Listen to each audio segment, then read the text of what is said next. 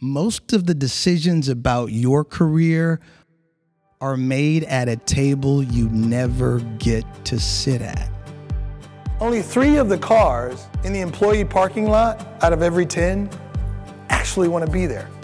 How many of you would day trade your 401k? Show me the hands. So why do we manage our careers that way? Now for a career gem from Rick Whitted. The reason it seems that this is so tough, right, is because work equals worth. Right. That's just kind of hitting me as you think about why does it have such an impact on the marriage relationship is because we're talking about worth. That just seems a little odd, doesn't it? Since we got married in many cases, or we're with this person because of how they make us feel, the worth we get. So we've got these values colliding with one another. Can I throw in there another value collision? Now I have children. Oh, yeah. And this happened to you. So in the middle of your marriage, 5-6 years in, you have this surprise called Samuel.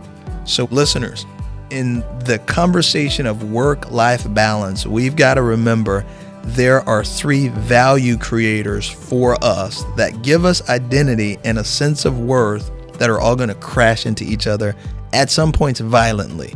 So work, it's a sense of worth for me, and it has a dollar figure to it. This relationship I'm in with this woman or this man, I have a great sense of value. They complete a lot of things intrinsically in me. Now I've got this new bundle of joy, a 3rd value creator, as it relates to juggling the life with the career and the aspirations and the dreams and the goals.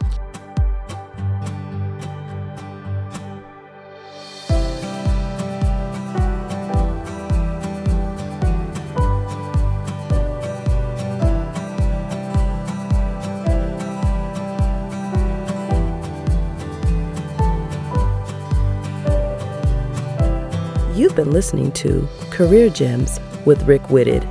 Visit rickwhitted.com for additional episodes and for booking information. Are your career decisions value-based or emotionally motivated? Visit www.careerwit.com to find out.